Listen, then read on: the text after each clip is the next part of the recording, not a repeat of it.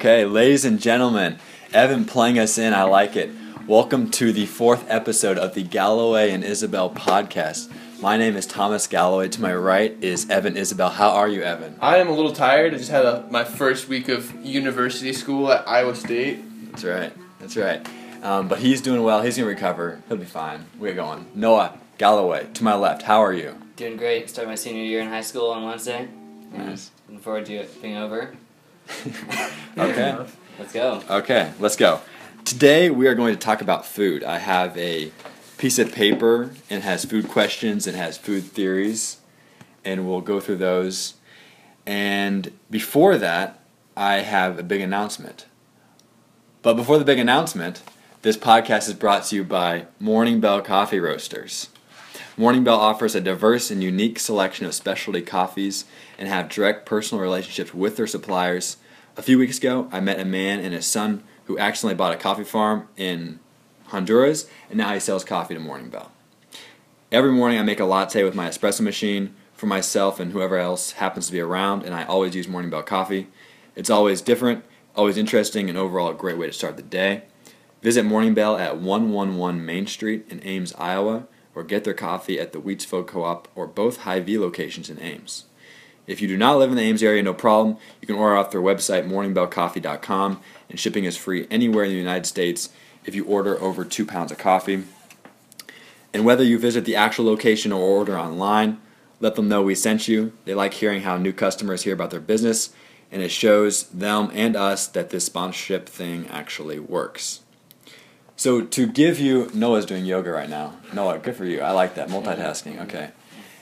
To give you guys kind of an accurate and any potential sponsors out there, any a kind of an accurate description of how many people are listening to this.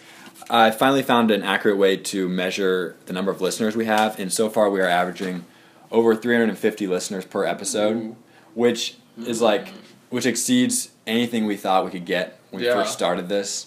Uh, we just wanted to just sort of get our thoughts out and talk about stuff That's really cool. without shirts on.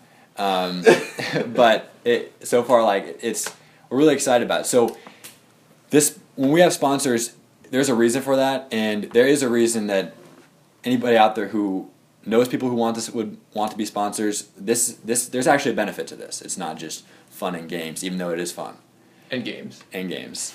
Uh, also, at some point with Morning Bell, we will be offering five ten dollar gift cards to listeners, and we're gonna find a creative way to get those out to you guys. Maybe some kind of competition or drawing or game or something like that. Um, maybe in res- and maybe in uh, as a trade for any ideas or prompts that you guys have. And uh, we're excited to get into that. Okay, so we talked about food.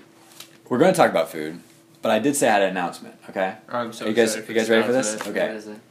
I found the key to happiness. Oh no. Yes. That's so Okay. awesome, dude. Okay, so I found the key to happiness, and at some point, I'd like to kind of like we all talk about why we started, why we want to do this podcast, and I Mhm. think it's gonna be a little different for each of us. And what what I want to go into in a second here is kind of the reason I wanted to do this podcast originally. Like initially, I said that mostly it was just like worst case scenario that people learn about podcasts, and it was the summertime and we were bored. But like really, the reason was that I think about a lot of things and I felt like the things I think about could be helpful to other people if I could find a way to articulate them and had a platform that was easily consumable to get them out there. Mm-hmm. So really, it was either a podcast or write about it. And Ooh. the yeah, the Oh, problem- that's obvious. Yeah. Don't write. obvious choice. The problem with writing is that the main problem is that you have to do it, and then the other problem is people have to sit down and want to read it. Noah, you're still doing yoga, and I, I respect that. I really do. Thank you. And people just sit down and take their time to read it. And a podcast is is much more easy to consume. Just toss your earbuds in, hit up iTunes or SoundCloud, and you're good to go. So that's why I chose that route. Back to the key to happiness. Okay. And I came up with a little like a line that kind of that that describes Encapsulates. ca- encapsulates the key to happiness. And I don't know if this is it's not uh, it may not be finished, but I always kind of wanted a one line that I could always be looking at each day to make sure I was doing those things that was try to get me a certain level of happiness. So I kind of came with that line, and this is this is what it is. Okay, and I wrote it down. I typed it down. the key to happiness is that we grow in areas we should be growing in every day. Mm. So there's two parts of that.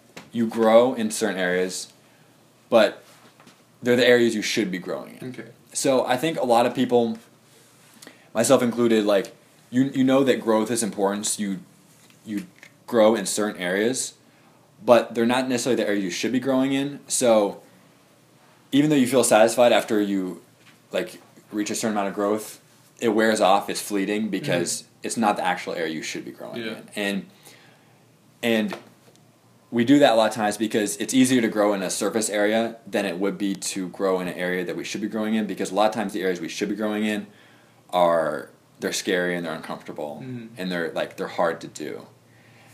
And to give an example, like we would rather improve our diets, which is important, like that's that's really important and we have all done that. But it, because it's easier than like repairing a relationship with somebody. hmm So I think that's where like the distinction between just growing, growth by itself isn't enough. I don't think to achieve happiness. Yeah.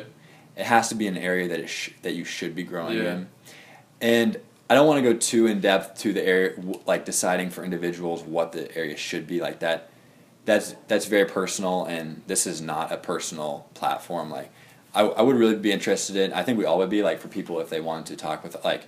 I really like having that conversation individually with people hmm like about the areas they should be growing in, but this is not really the place. Yeah. But th- that's that's the line. The we should we grow in the areas daily that we should be growing in. Yeah, like if so, I've been working out since like junior year, and so like I I've, I've I haven't capped it, but there's no reason for me to like spend five hours a day working out Right. when I've like I'm a fit guy. Right. i it'd be dumb for me to go to the gym and work out eight hours yeah. because I'm like I'm healthy. Right. So like me doing that instead of going out and learning about how I can improve the world or how like about things about my degree or anything like that, it'd be just stupid. Right. Yeah, that's a, that's a really good point. That the areas we should be growing in a lot of times won't have like a ceiling to them. Mhm. So like you mentioned with working out like that, you you reach a ceiling where you can only do so much, and a lot of those surface areas that we choose to grow in do have a ceiling of potential that we reach fairly quickly, and the areas that we should be growing in the kind of lifelong growth Mm-hmm. Those are usually things that will never end like relationships things like that like Knowledge. knowledge those those are unlimited really like we can get closer and closer to people we can we there's always something to work on and Mhm. improve and um and so that's something i've been thinking about a lot lately and i'm going to keep thinking about it um, until you reach a cap. until i reach Until you until you've maxed out on your thinking. thinking yeah. uh, Which happens at like Friday right at what time is it? Nine twenty. it's 920 Yeah, Friday. that's usually when I cap out on Okay. my um, thinking. thinking abilities, and it just goes silent in my brain. Um, another thing I've been thinking about before we get to food is the difference between sympathy and compassion. Mm-hmm. So I've been thinking about sympathy as in you show someone that you. Well, we talked about this a little in the personality test. The how do you help someone through a situation? Do you provide emotional support or do you offer them a practical solution? And this isn't the exact same thing, but it's similar. So I think sympathy, you show someone that you f- you feel for their situation, you understand what they're going through, Mm-hmm. and you say like, "I feel sorry for you in your situation," or you know things like that. Mhm. And I think that can be helpful, and people do appreciate that. Some people some people hate sympathy, like, but some people appreciate it in Yeah. the way it is. But uh, I was thinking about compassion being kind of the next step, and that I think compassion uh, is goes beyond sympathy. Like it helps people get through situations. Mm-hmm. So I was thinking like as far as what each one looks like. So sympathy looks like I feel sorry for you in your situation, and compassion looks like well it's it's fine. It happens to everybody. This this is this is a common problem. It's Yeah. a common struggle. Like you'll get through it. Yeah. Like and that that's like the way to go. right. I think that's think- the way to go. I think you're right. I think it's it's very, it's. It's hard because um, things like anxiety and depression, it's like those things are really common if you look around. Right. But a lot of the time, it's like we're made to believe that those are really weird emotions or that, that there's something to be looked down on Right. um, just by our peers, not necessarily by like teachers or anything like that, but like normalizing it gives a person the ability to reach out and ask for help and like, Right. be like, hey, I- what do I do if I'm like, Yeah. so Yeah. So it's it's basically like if you if you say that you feel sorry for someone, they feel like it may be a problem individual to themselves. Mhm. They they may not assume that, but you're not necessarily empowering them to get through it by just saying like, "Oh, this is a problem you have. I feel sorry for you." exactly. But by saying this is common, it happens, just just move on or Just get deal or with have it. deal with it already. okay, so don't phrase it quite like that. okay, maybe Um, there's a better way. so just yeah I, I think that's important to just not make it like it's um, it it just makes it feel like it's normal Mhm. and i think that's important um, so that's another thing i've been going over lately um, Making people feel like it's okay to feel that how you're feeling. It's not like you're you're not weird for feeling that. right yeah and i think that gives people strength to actually get through the situation not just feel like people are looking it's like sympathy you know that people are looking out for you Mhm. but compassion you when you feel compassion you know that people are trying to actually get you through it Mm-hmm.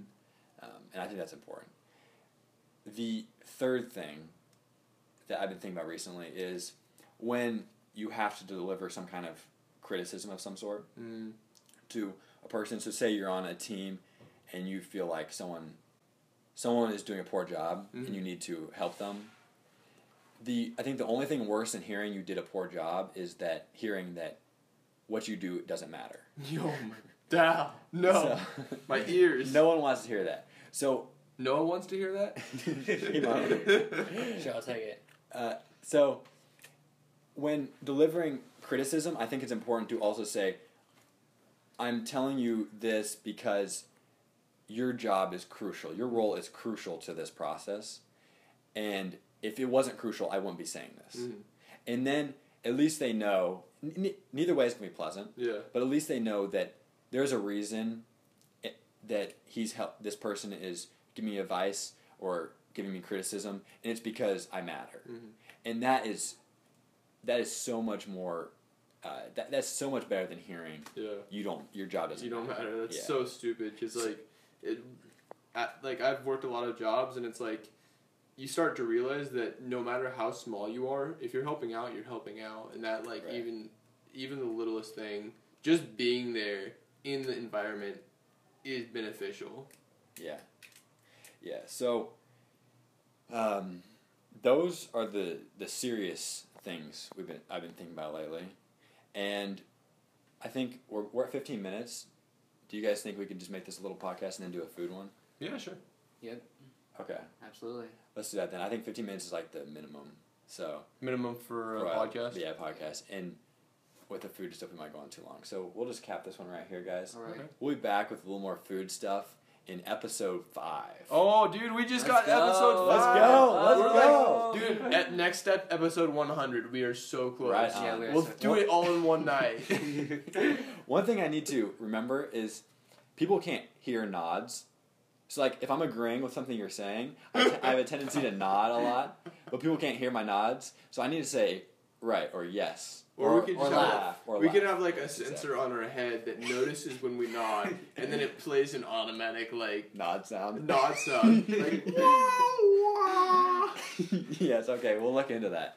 Uh, we'll be back real quick with episode five, and we will talk about food this time. Seriously, we will. We'll get to it. Yep. Okay, so for Thomas Galloway, Evan Isabel. Noah Galloway. this has been the fourth episode of the Galloway and Isabel podcast. Evan, play us out. thank you